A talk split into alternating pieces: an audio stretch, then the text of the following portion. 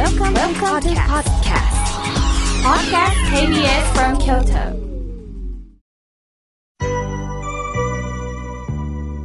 さあ、今からですね、今日は公開録音ということで、事前に皆さんがメッセージとか、えーなんかお言葉をね、残してくださいました。全員とは言いませんが、時間がある限り紹介させていただきますのでね、よろしくお願いいたします。もう今、いただいた順番から紹介をしておりますので、よろしくお願いします。えー下原さん。どちらにおられますか？あ、よろしいですが、わー手を挙げてくださいまして、暑い中ありがとうございます。えーこの番組は、えー土曜日の朝、ラジオをつけて聞いてくださったんですよね。えー私の楽しみですと書いてくださっております。ありがとうございます。今日もこの公開録音は、この番組の告知でしてくださったんですか？ありがとうございます。嬉しいです。こっくりと笑顔でうなずいてくださいました。はい。さあ、続いての方です。三つおさん、おられますか？はい。あ、手を挙げてくださいました。ありがとうございます。えー、番組を心静かに聞いて落ち着きますとのことです。ありがとうございます。そう言っていただいてね、逆にイライラしますって言われたらね、どないしようかなと思いますけど、嬉しいです。ありがとうございます。質問です。日々の生活はどのようにお過ごしでしょうかとのことです。そうですね。まず、まあ私は僧侶ですので、えーお内仏に向かってお勤めをいたします。これはただね、あの、亡き人に唱えてやってるっていうことじゃなくって、お勤めって声に出しますよね。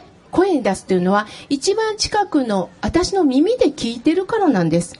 亡き人に聞かせてやってるだけではなくって、その尊い教えを私のこの耳で、近くの耳で聞かせてもらって、尊い教えを、そうだそうだ、今日もこのようにして生きたらいいんだなということをね、身で感じている。これがお勤めです。そしてお掃除をして、食事を作って、そして食事をいただきまして、その後はね、原稿を書いたり、まあ毎日日替わり法話をね、更新しておりますので更新したり、あとは、あの、法話のね、あの、仕事があれば出かけたり、あとは、まあ自分もあの、映画好きなもんですから映画を見たり、あとはね、お風呂が大好きなんで、お風呂に入ったり、そして、あの、ヨガに行ったりね、あと、夜はね、寝る前にちょっと、一杯飲んで、あんまり飲る飲むとね、大変なので、一杯飲んでね、寝ております。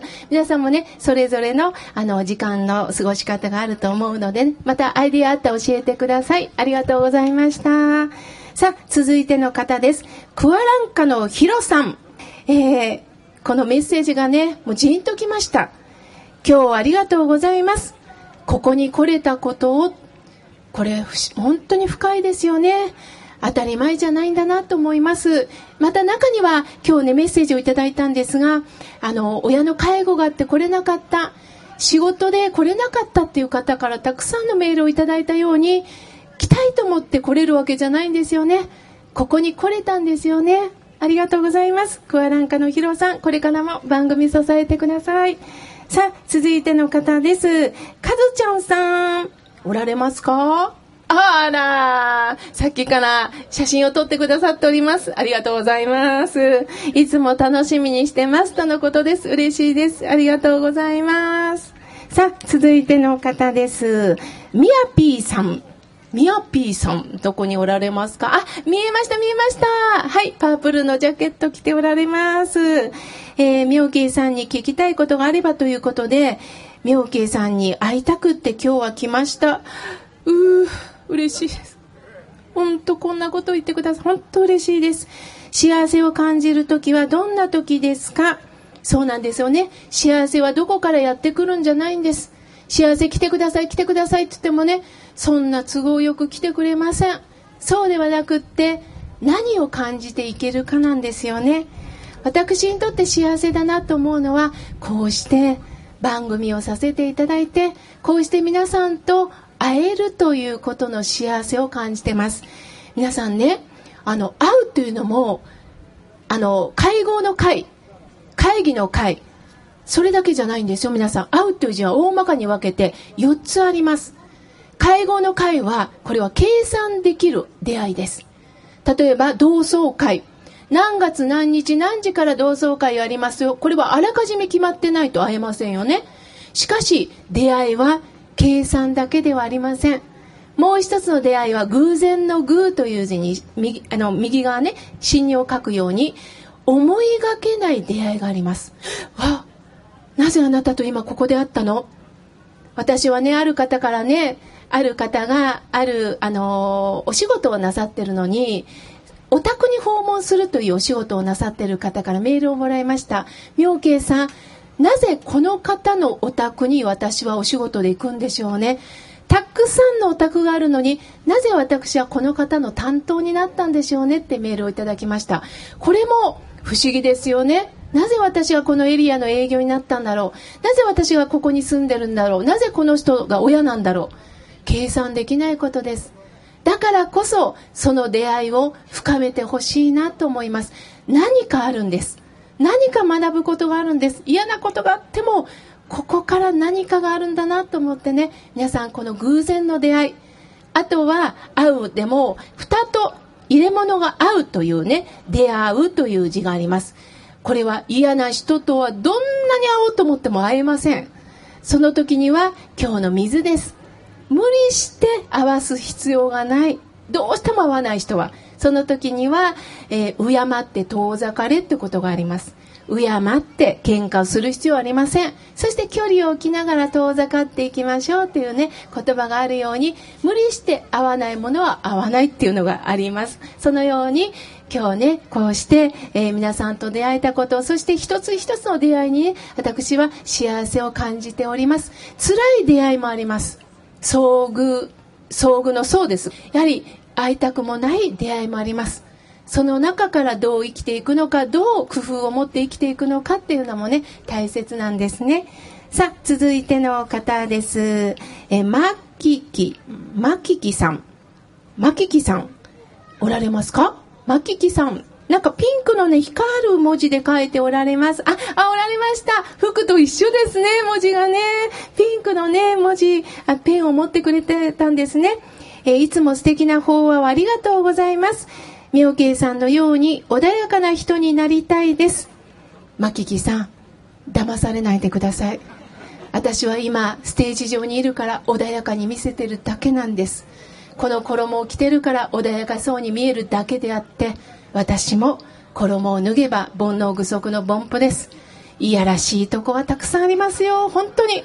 あの、家族とも喧嘩しますし、あの、やっぱり美味しいもの見たら一番に食べたいと思いますしね。これがね、人間なんです。ただ、怒っても怒りでは収まらない、解決しないなっていつも思ってます。これはね、お釈迦様のお言葉です。怒るだけでは何にも解決しないな。大切なのは柔軟です。先ほど水の話をしたように柔軟になりましょう。怒った人ほど柔軟に対応するんです。するとね、怒ってる人はね、ああ、怒ってもしゃあないか。火も燃え上がる火、どんどん起こるように、だんだん沈下します。もう喧嘩相手がなくなるから静かになるんです。だから怒られた時、嫌ごと言われた時ほど、笑顔で、そうかそうか、この人も辛いんやろうな。そんな感じでね、どうかまききさん、もう雰囲気がとても優しそうで、ね、穏やかです。これからも共にね、ある時には煩悩と向き合いながら生きていきましょう。ありがとうございます。さあ、次の方です。ほっちゃんさん。あ、正面からありがとうございます。一番ママに座っていただきましてありがとうございます。メッセージを紹介させていただきます。いつも楽しく聞いています。リスナーからの一人一人のメッセージは勉強になります。素晴らしい。人間ってね、やっぱり自分が可愛いです。自分が大切ですから、人の話なんてどうでもって思う時もあるでしょう。だけども、全然知らない人の話に耳を傾ける。これがまさしく柔軟です。なぜならね、人事じゃないんです。私たちの人生っていうのは。